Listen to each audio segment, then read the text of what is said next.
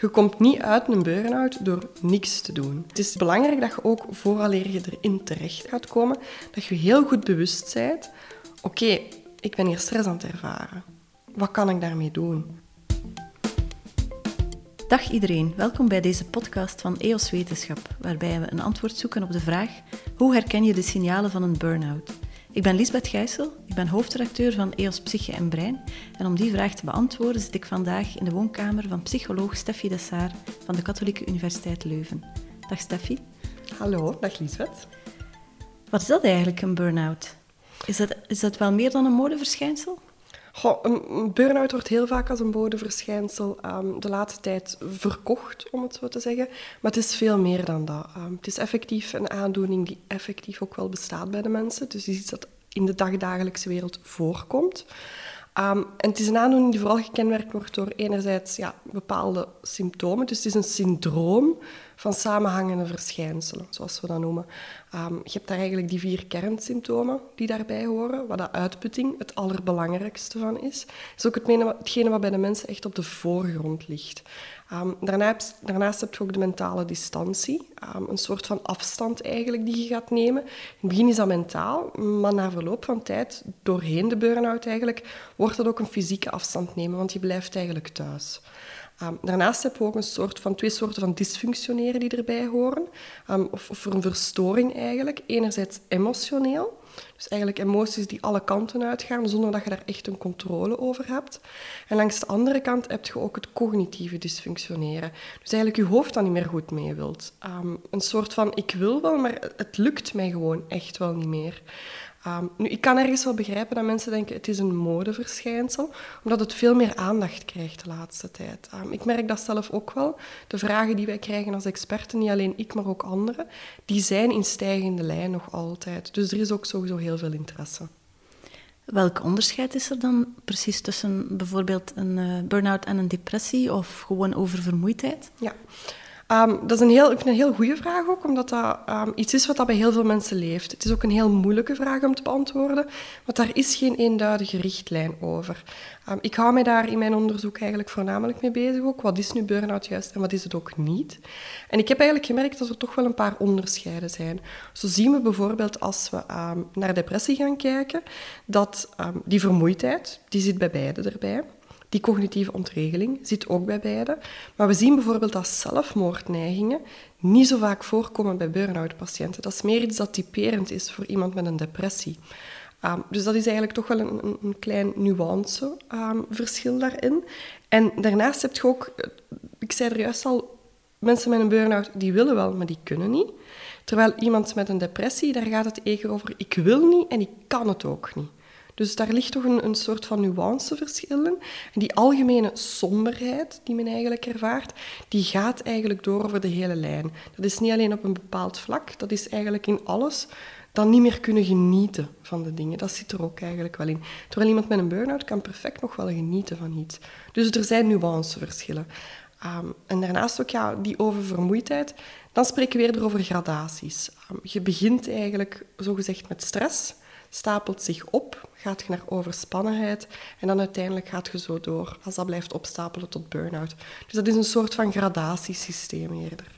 Kunnen we dan zeggen dat uh, bij een depressie het een algehele uh, somberheid en negatieve stemming is? Ja. En bij burn-out alleen werkgerelateerd? Dat is voornamelijk eigenlijk wat we terugvinden. Wil dat zeggen dat die mensen over andere zaken niet somber kunnen zijn? Nee. Maar we werken eigenlijk dat die, die somberheid in elk vlak van het leven voorkomt. En dat hoeft niet per se bij een burn-out patiënt te zijn. Die kunnen wel een somberheid voelen, maar die kunnen ook nog altijd van de kleine dingen des levens een keer genieten. En daar is ook niks mis mee. Want dat is iets waar heel veel burn-out patiënten toch wel vaak op voordeeld worden. Van, oh, um, om een heel dom voorbeeld te geven, je kunt niet komen werken, maar je kunt wel gaan fietsen. Ja, één, dat is goed voor het herstel van die mensen. En twee, dat hoeft niet in elk domein te zijn. En dat zien we bij een depressie toch wel een verschil in. Zijn er ook uh, fysieke symptomen van, van een burn-out? Want we hebben het vooral over het cognitieve gehad. Ja, er zijn ook eigenlijk, wij noemen dat de secundaire symptomen. Um, waarom zijn die secundair? Die komen voor bij burn-out, maar die komen ook voor bij andere aandoeningen. Dus die zijn eerder wat aspecifiek dan, om het zo te zeggen. Die zijn er niet definiërend voor. We zien dan eigenlijk, je hebt bijvoorbeeld gedragsmatige spanningsklachten, heel veel piekeren bijvoorbeeld. Maar je hebt ook wat we noemen de psychosomatische spanningsklachten. Wat wil dat eigenlijk zeggen? Uw psyche gaat een invloed hebben op eigenlijk uw lichaam. En dan denk bijvoorbeeld aan maag-darmklachten, hartkloppingen, al die zaken eigenlijk. Dus dat zijn eigenlijk een beetje meer de fysieke symptomen die aan bod komen. Hoe herken je dan vooral de signalen van een burn-out? Bij jezelf of bij iemand anders? Ik denk dat er zijn heel veel signalen die je kunt herkennen. Um, een allereerste signaal wat bij de meeste mensen echt wel naar de voorgrond komt, is die vermoeidheid. Plotseling kom je thuis van je werk en jij moet nu toch wel echt even gaan rusten. Um, om een activiteit te gaan doen ook, je merkt van, oh, vroeger kon ik dat volhouden, nu lukt mij dat toch niet meer. Dus die vermoeidheid, die, die is zo alles overheersend geworden. En sommige mensen geven echt aan, ik wil wel uit mijn bed komen, maar het, het lukt mij gewoon echt niet meer. Ik moet mezelf doorheen de dag gaan doorslepen. Dus dat zijn zaken die je kunt opmerken. Je kunt gaan beginnen opmerken van, oh, um, ik heb een emotionele reactie. Ik krijg plotseling een huilbui op het werk. Om één kleine opmerking, om het zo te zeggen. Iets waar ik vroeger perfect mee om kon en nu lukt mij dat niet meer. Langs de andere kant kun je ook bijvoorbeeld gaan merken, en dat is iets wat heel vaak door collega's of leidinggevenden gemerkt worden. Um, je hebt mevrouw X, of, of, om het zo te zeggen, Mieke, om die een naam te geven. En die kwam altijd vrolijk het bureau binnen. Um, die dronk haar tasje koffie, die zei tegen iedereen goeiedag. En in plaats van dat hij dat nu doet, gaat hij direct naar haar bureau. Die tas koffie die wordt wel gepakt, maar die wordt vliegensvlug opgedronken, want ze heeft die nodige energie nodig. En je merkt dat daar, daar is iets, iets mis aan. Die neemt een soort van afstand. En je merkt dat daar iets veranderd is. Sommige mensen doen dat al van nature niet, sommigen doen dat van nature altijd, maar je merkt dat daar ook een verandering op is. En dat is iets wat dat kenmerkend is door eigenlijk het hele burn-out proces. Iets wat je vroeger niet deed en nu plotseling laat of juist wel gaat doen. Dus die verandering is eigenlijk cruciaal. En dat is hetgene waaraan je merkt van, oei, hier klopt iets niet. En dat is onbewust iets wat heel veel mensen eigenlijk al merken op voorhand, maar dat we dan niemand eigenlijk aan wil toegeven, dat ze denken, dat gaat wel over. Het is belangrijk van dat ook ernstig te gaan nemen. Want als dat blijft opstapelen, gaat dat juist niet over. En gaat je eigenlijk effectief richting die een burn-out gaan. En wat is dan de beste reactie? Als je dit merkt bij jezelf misschien Ik denk dat, um, als we even naar reacties toe gaan kijken, als je echt bij jezelf begint te merken van oei, hier klopt iets niet, dan is het ook tijd voor daar hulp voor te gaan zoeken. Uh, mensen wachten vandaag de dag nog veel te lang, lopen veel te lang rond met die symptomen, terwijl dat, hoe vroeger je aan de alarmbel trekt, hoe sneller je er ook uit kunt geraken. Want iemand die aan de alarmbel gaat trekken bij stressklachten alleen al, die gaat niet, zelden evolueren richting overspannenheid en richting burn-out. Kan natuurlijk nog altijd. Maar dat verlaagt je kans omdat je actief actie onderneemt. Wat bedoel ik daar dan mee? Uh, een keer naar de huisarts gaan, toch een keer vragen van... Ja, kijk, wat kan ik toch misschien doen? Uh, misschien is een weekje rust nodig. Uh, misschien is twee weekjes rust nodig. Maar rust wil ook niet zeggen van... Ik ga thuis in mijn zetel liggen. Het is echt nodig van... Je ervaart bepaalde klachten. Van met die klachten aan de slag te gaan. Waarom heb ik die klachten? Hoe kan ik daar nu mee verder? En op dat moment kunnen we eigenlijk aan denken, een psycholoog of als het over minder zware klachten gaat, een coach, kan op dat moment echt wel een waardevolle hulp zijn. Dus mensen doen veel te weinig aan preventie de dag van vandaag. En hoe, hoe kan je dan uh, zorgen dat je er niet helemaal ingeraakt in die burn-out? Wat kan je zelf doen? Ik denk, als je echt gaat kijken naar wat, dat je, wat dat je zelf gaat doen, is aan die alarmbel trekken. Dat is de belangrijkste. Uh, neem uw nodige tijd. Er is niet voor niks dat ze zeggen, een gezonde geest in een gezond lichaam. Dus ook hoe dat het gaat met je lichaam is heel belangrijk. Als je bepaalde klachten hebt, neem die serieus doet daar iets aan. Um, heel veel mensen hebben bijvoorbeeld de neiging, dat is maar een heel dom, stom voorbeeld misschien, maar van als het, als het druk is, als er veel stress opbouwt, van heel ongezond te gaan leven. Van eigenlijk een beetje tegen de klok een race te gaan houden. Stop daarmee. Ga voor een gezonde voeding, ga voor een gezonde levensstijl. Het zijn allemaal kleine aspectjes die je eigenlijk zelf in het leven kunt doen, maar die maken eigenlijk dat je toch wel je weerbaarder maakt tegen die stresssymptomen. Dus dat zijn allemaal kleine ingreepjes dat je eigenlijk toch wel zelf kan gaan doen. Te gaan kijken naar waarom reageer ik nu zo? En van inderdaad, ga een keer in gesprek met je collega's. Um, uit, uit een keer je bezorgdheden ten aanzien van je leidinggevende. Het is de job ook van de leidinggevende van daarmee aan de slag te gaan.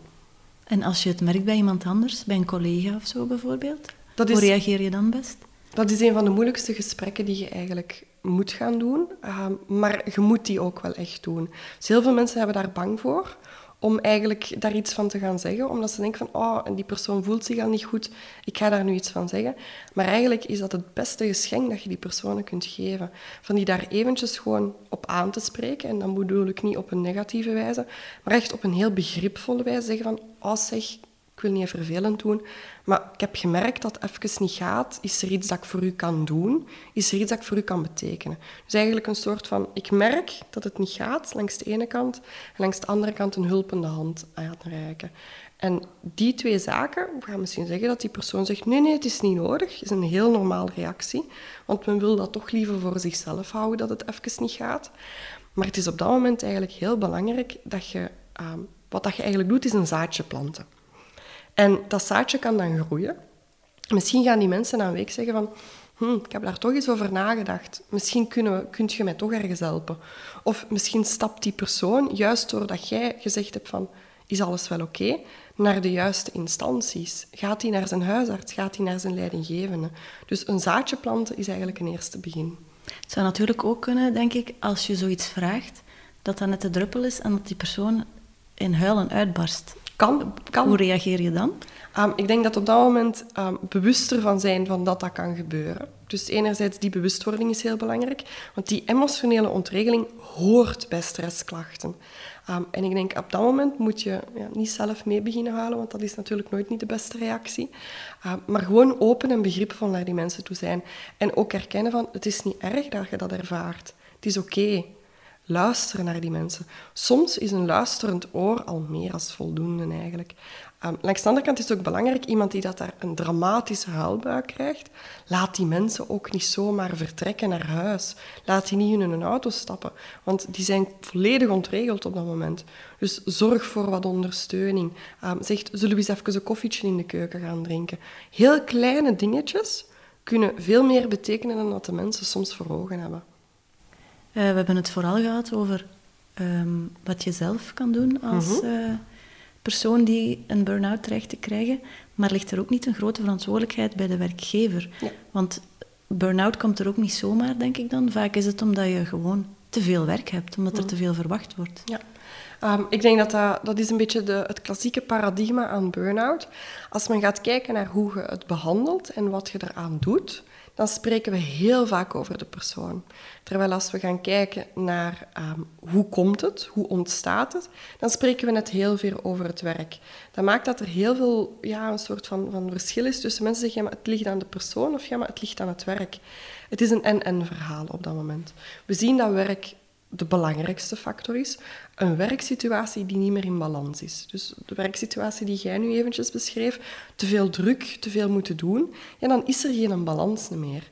Er zijn dingen die je investeert in je werk en er zijn dingen die dat je daarvoor terugkrijgt.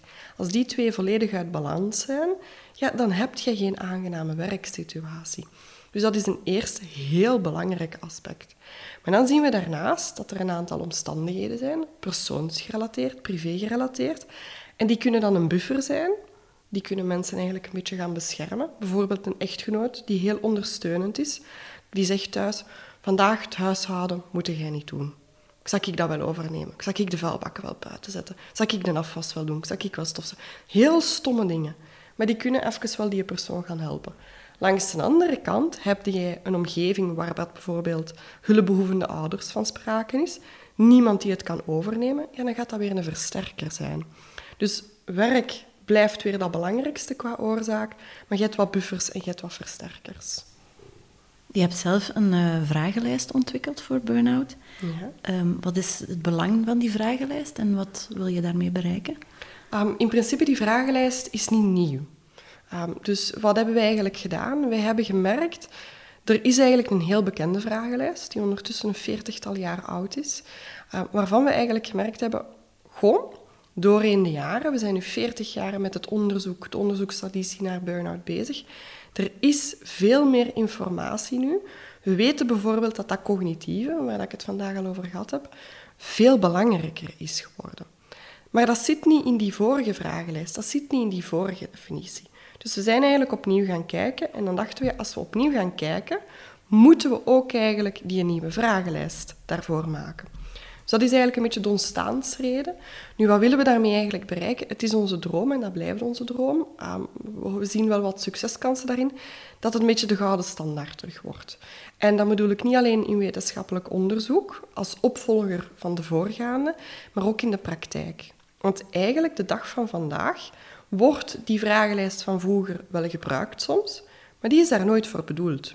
Dat was een onderzoeksinstrument, bedoeld om onderzoek naar burn-out te doen. Niet bedoeld om in de praktijk eigenlijk huisartsen, psychologen, preventieadviseurs, ehm, organisaties te gaan helpen. Want wij geloven nog altijd wel in het heilige principe. Ga iets meten, dan weet je hoe het ermee gaat. Dus eigenlijk het meten is weten principe. En daarvoor hebben wij die vragenlijst op zich ontwikkeld, dat die ook in de praktijk zijn, zijn kansen vindt. Um, omdat je ermee, je kunt er patiënten mee gaan opvolgen. En dat is zo'n cruciale vraag. Wij weten vandaag de dag veel te weinig over wat is nu de beste behandeling voor burn-out? Wat werkt nu? Dat is nog allemaal heel veel natte vingerwerk. Als je de vragenlijst gebruikt, kun je dat op tijdstippen gaan opvolgen en dan weet je, dit werkt of dit werkt niet. Dus als ik het goed begrijp, peilt de vragenlijst naar um, hoe de symptomen afnemen na verloop van tijd of juist niet. Ja. En niet direct, het is niet direct voor een diagnose te stellen. In principe, een diagnose moet je altijd door een arts laten stellen. Um, een klinisch psycholoog kan daar ook geschikt voor zijn, maar je hebt iemand nodig die aan wat dat wij om in moeilijke woorden noemen, differentiaaldiagnostiek gaat doen. Omdat burn-out is zo nauw verweven met andere concepten, vandaar ook al die verwarring. Het is belangrijk dat er eigenlijk wordt gekeken voor een diagnose naar alles tegelijkertijd. Een soort van differentiaaldiagnose dan. Maar langs de andere kant, zo'n dingen moeten vaak gebeuren in een kwartier, twintig minuten. Niet heel veel tijd daarvoor. Dus we willen eigenlijk met die een BAD, of die een Burnout Assessment Tool, een hulpmiddel zijn. Hebt je een vermoeden dat het over burn-out gaat, kan de BAD u helpen om dat te bevestigen. Dat is een momentopname. Je krijgt daar een score eigenlijk, tussen 1 en 5, waar zegt 3,5 om het zo te zeggen. En 3,5 wil zeggen oranje. Een oranje, dat wil dan zeggen, jij loopt een risico op burn-out. Daarmee weet je eenduidig, oké, goed, oranje. En dan kun je dat zo op verschillende momenten gaan afnemen. De bedoeling is natuurlijk, als je een goede behandeling hebt, dat op het einde van de rit je patiënt in het groen zit. Dat is eigenlijk een beetje de kern van, van wat erachter zit, wat het idee is. Je sprak over het cognitieve, wat te weinig aan bod kwam in de vorige vragenlijst. Kan je nog even zeggen wat dat juist inhoudt, dat cognitieve? Het cognitieve is eigenlijk enorm veelzijdig. Um, onze cognitie zelf is ook enorm veelzijdig. Dat kan gaan van, um, ik heb geheugenproblemen, ik heb moeite om mij te concentreren, um, ik kan bepaalde taken gewoon mentaal niet meer uitvoeren, omdat mij dat niet meer lukt. Eigenlijk gaat het om een verstoring in uw cognitie, in uw hoofd. Je merkt van, een boek lezen, dat lukt mij niet meer. Um, met een auto ergens naartoe rijden, hoe dat ik van punt A naar punt B ben geraakt, geen enkel idee. Dus dat zijn eigenlijk allemaal een beetje voorbeelden waarin uw geheugen laat u in de steek. Ons hoofd zegt eigenlijk even van het gaat niet meer, het zit vol. En om het nog eens over burn-out als zogenaamd modeverschijnsel te hebben, komt mhm. het vaker voor dan vroeger? Um, dat is een heel moeilijke vraag om te beantwoorden. Dat is een vraag die heel vaak gesteld wordt. Waarom is dat? Ik, ik sprak er juist over het meten is weten principe. En wat zien we eigenlijk bij dat meten is weten principe, is dat we dat nooit mooi consistent gemeten hebben doorheen de jaren. Hier en daar werd het al wel met een keer, maar dan met die vragenlijst, dan met die vragenlijst. Je kunt eigenlijk heel moeilijk gaan vergelijken. Dus komt het meer voor? Wetenschappelijk gezien kan ik daar geen antwoord op geven. Nu, het is wel mijn ervaring, en dat merk ik ook wel bij de patiënten die ik eigenlijk heel vaak spreek. Daar zien we dat die mensen zeggen, maar ja, ik heb het gevoel alsof dat meer voorkomt. Maar dan probeer ik ook even die bal terug te kaatsen. We zijn in een samenleving gekomen waar er, zoals dit bijvoorbeeld, een podcast plaatsvindt, waar er veel opener over dingen wordt gesproken. Ehm, we hebben de opmars van sociale media gehad. Het is vandaag de dag veel gemakkelijker geworden om anoniem een verhaal te gaan vertellen. Maakt dat bijvoorbeeld misschien dat het verhaal meer naar boven komt? Er zijn eigenlijk verschillende redenen mogelijk. Wat ik nu geef is maar één reden. Maar je kunt zo duizenden en één dingen gaan bedenken. Um, maar als we eigenlijk terug gaan kijken, en dat vind ik wel een hele belangrijke, ten tijde van de industriële revolutie, dat is toch al wel een heel tijdje geleden, toen sprak men over werkgerelateerde neurasthenie. En eigenlijk, als je dat gaat opzoeken wat dat, dat is, dat is bijna exact hetzelfde als burn-out. Maar dat spreekt wel over ten tijde van de industriële revolutie. Dus het is totaal niet nieuw. We weten gewoon te weinig. We zijn te inconsistent geweest om eigenlijk te gaan weten hoe zit het nu? Is het nu gestegen of is het nu gedaald? Dus ik denk dat er heel veel factoren meespelen in, in een antwoord op die vraag. Tegelijk uh, lees je ook wel, um, en wordt er ook veel over gepraat, dat er tegenwoordig uh, heel veel verwacht wordt. Hm? En dat mensen vaak ook veel verwachtingen van zichzelf hebben. Zowel op werkgebied als op uh, privégebied. Ja. Um, ja, man en vrouw moeten gaan werken. Uh-huh. Um, alles moet perfect zijn. Ja. Zorgt dat ook voor meer burn-out, denk je? Dat zou kunnen. Dat zou perfect ook een verklaring kunnen zijn. Um, ik, ik, zie heel veel patiënten die onder de druk gaan bezwijken eigenlijk. Nu, we weten ergens wel van werkdruk dat die gestegen is, maar niet in een zodanige mate dat dat de enigste verklaring kan zijn. Dus we weten dat de werkdruk gestegen is ten opzichte van vroeger. Het werk is ook veranderd. Ik zeg het, maak die analogie met de industriële revolutie. Toen ging men ook naar een hele verandering van hoe men moest gaan werken. Dat was ook heel ingrijpend voor de mensen. We zitten vandaag de dag terug in zo'n soort van revolutie. Een revolutie die veel langer duurt dan de industriële revolutie ooit geduurd heeft. Dus het maakt toch eigenlijk wel dat, dat die druk die zich opstapelt, uh, de verwachtingen waar mensen willen aan voldoen, die van extern worden opgelegd, dat die natuurlijk een rol gaan spelen. Maar is dat de enige factor? Dat denk ik niet. Ik denk dat het een van de zoveel factoren gaat zijn. Um, als het gaat over genezen van een burn-out, kan je daarvan spreken? Of blijft het echt wel iets waar je rekening mee moet houden als je ooit een burn-out hebt gehad? Dat is heel dubbel. Omdat als je aan de patiënten gaat vragen, dan gaan zij zeggen van... Ik ben daar beter uitgekomen. Dus dat is dan weer het totaal omgekeerde. Ik ben daar beter uitgekomen, zeggen de meesten. Als je gaat vragen aan de omgeving, dan gaan die zeggen... Oh, ik merk toch nog altijd iets. Nu, waar zit de waarheid daarin, denk ik? Ik denk dat die een beetje in de gulden middenweg ligt. Ik denk dat als we naar een burn-out gaan kijken, dat is een heel ingrijpende gebeurtenis. Je leert daar dingen uit, zeker als je met die stresssymptomen aan de slag gaat, leert je eigenlijk van oei, er zijn toch een aantal dingen in mijn leven die ik moet gaan aanpassen. Er verandert ook een heel groot deel van job. De job die ik dacht dat mijn droomjob wordt, is het toch niet meer. Dus heel veel ingrijpende veranderingen. En mensen leren eigenlijk, dat is een van de zaken die bij de behandeling horen, leren om hun stresssignalen te gaan herkennen. Betekent dat dat zij daardoor minder weerbaar zijn daarna? Nee. Zij hebben gewoon geleerd, mijn grens ligt op 5 op 10. En waar zij vroeger een 7 op 10 presteerden, zeggen zij nu 5 op 10 en niet verder. Dus zij leren hun grenzen kennen. En daardoor kan dat soms wel wat aanvoelen voor anderen, alsof dat die mensen eigenlijk daar nooit een volle van herstellen. Maar die kunnen daar perfect, perfect van genezen. Die kunnen daar ook veel beter uitkomen. Die kunnen ook eigenlijk zo'n beetje de zingeving van het leven wel terugvinden. Maar zij leren dat in overeenkomst met hun grenzen. Dus je leert eigenlijk om nee te zeggen? Ja, dat is een van de belangrijke zaken. We zien dat ook, die, die ja-knikkers is een van de persoonlijkheidstypes die het vaakst naar boven komen als een soort van versterker. Men leert om nee te zeggen. Men leert om te weten, dit is mijn grens. Zo kan ik die bewaken. En zo ga ik daar niet meer over. En dat is een pad met vallen en opstaan. Ik ken genoeg verhalen van mensen die zeggen: Ik was zo goed bezig en potverdorie, ik heb toch mijn telefoon opgenomen. Dat zijn maar stomme dingen, maar die dingen geven eigenlijk aan dat het een proces is van vallen en opstaan. Een proces van, dat iedereen eigenlijk door moet gaan maken. Maar die mensen leren inderdaad wel: hier ligt mijn grens. Je spreekt over persoonlijkheidstypes mm en ja-knikkers. Um je hoort ook vaak dat perfectionisten kwetsbaar zijn voor burn-out. Ja. Is er een risicoprofiel, zeg maar, van persoonlijkheid of genetische risico's? Nee, genetisch sowieso eigenlijk niet. Dus genetisch zijn er zeker geen risicofactoren. Wat we echt wel zien, is dat iedereen kan opgebrand raken. Om het zo te zeggen, iedereen die, die, ik, die ik tegenkom, iedereen die je tegenkomt in een supermarkt. Stel je nu bijvoorbeeld voor dat we in die supermarkt gaan staan. Iedereen die wij dat vandaag de dag daar aan de kassa gaan tegenkomen, kan een burn-out krijgen. Maar misschien gaat persoon aan kassa 1 daar sneller toe geraken dan persoon aan kassa 2. Ook al zouden die exact dezelfde werksituatie hebben. En daar komen die buffers en die versterkers weer in. Dus zet dezelfde persoon, Mieke en Jantje, in dezelfde werksituatie. Zowel Mieke als Jantje gaan opgebrand kunnen geraken. Maar er zijn wat versterkers of wat buffers eigenlijk. We noemen dat persoonlijkheidstypes, maar het is niet dat er een bepaald risicoprofiel bestaat. Omdat het om zo'n danige complexe samenwerking gaat. Je kunt iemand hebben die perfectionistisch is, maar die net een heel goede ondersteuning thuis heeft. Of die net wel zijn grenzen kent. Het is niet omdat jij perfectionistisch bent dat jij je grenzen niet kent.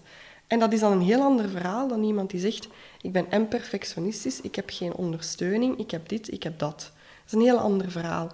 Wilt dat zeggen dat de ene vatbaarder is dan de andere? Nee, het gaat om kwetsbaarheden op dat moment. En uh, als werkgever, hoe, welke maatregelen kan je het beste nemen om te voorkomen dat jouw werknemers in een burn-out gaan? In principe begint alles bij de ideale werksituatie. Er wordt nog veel te weinig de dag van vandaag. Voor een functie gaat men een vacature opstellen. Men gaat die vacature uitsturen en men neemt daar iemand voor aan. Zonder eigenlijk te gaan kijken, die job die wij voorschrijven, is die wel in verhouding? Is die wel in balans? Dus dat is eigenlijk een heel belangrijke vraag die dan men eerst kan gaan doen. Maar jobfuncties gaan evalueren is niet altijd even gemakkelijk. Dat is ook heel ingrijpend. Ook eigenlijk heel, vraagt ook heel veel kosten van de werkgever. Maar het is wel een belangrijke stap. Daarnaast, iets wat dat vrij goedkoop is dan, om het zo te zeggen, is bijvoorbeeld aan bewustwording gaan doen. Mensen ook laten weten waar kunt je terecht. Workshops gaan organiseren. Mensen eigenlijk preventief gaan informeren. Want als jij de signalen van een burn-out niet kent, hoe kunt jij dan bij jezelf gaan inspecteren van heb ik er last van? Of hoe kunt jij dan een collega gaan inspecteren van kan ik die persoon helpen of kan ik die persoon niet helpen? Dus herkenning zorgt er eigenlijk voor dat we toch ook een tweede belangrijke stap hebben. Dus dat zijn zo de twee zaken waar je als werkgever preventief ook kunt gaan focussen. Het is ook belangrijk vanuit het curatieve te denken. En dat betekent een goede reïntegratie. Laat mensen niet zomaar terugkomen. Iemand die met een burn-out thuis valt, om het zo te zeggen. Ja, kijk, dat is nu eenmaal zo. Dat is nu gebeurd. Hoe gaat je daar op een positieve wijze aan de slag mee? Hoe gaat je ervoor zorgen dat als die mensen willen en kunnen reïntegreren, dat het op een positieve wijze gebeurt. Dus als werkgever moet er nog veel meer ingezet worden op verschillende vlakken. Daar waar men nu veel te hard de neiging heeft om maar op één dingetje te focussen en de rest eigenlijk te gaan vergeten. Ehm, als laatste vraag misschien, kan je één, de allerbelangrijkste tip geven voor de luisteraar die wil vermijden dat hij of zij ooit een burn-out krijgt? Zorg voor jezelf. Um, ik denk dat dat de allerbelangrijkste is die dat er misschien wel tussen zit. Het zijt jij nog altijd als persoon die het gaat moeten doen. Het zijt jij nog altijd... De werkgever kan doen wat hij wilt. De, um, als persoon zelf moet je daar nog altijd mee aan de slag gaan. Je komt niet uit een burn-out door niks te doen. Um, dus het is, is, belangrijk dat je ook, vooraleer je erin terecht eigenlijk gaat komen, dat je heel goed bewust bent. Oké, ik ben hier stress aan het ervaren. Wat kan ik daarmee doen? En dat betekent dat je heel goed bewust moet zijn dat je moet zorgen voor jezelf. Moet je daarom werk en privé scheiden? Nee, dat zeg ik ook helemaal niet. Maar wel belangrijk aan te voelen van wat kan ik aan en wat is voor mij belangrijk. En eigenlijk effectief ja, jezelf op de eerste plaats nog altijd te zetten. Dat is een mooie boodschap om te eindigen, denk ik. Ik wil je heel erg bedanken voor het gesprek en mhm. voor uh, de interessante antwoorden. En ik wil jullie luisteraars ook bedanken om te luisteren. Als je zelf een vraag hebt, stel ze dan via eoswetenschap.eu of via onze sociale media. Tot een volgende aflevering.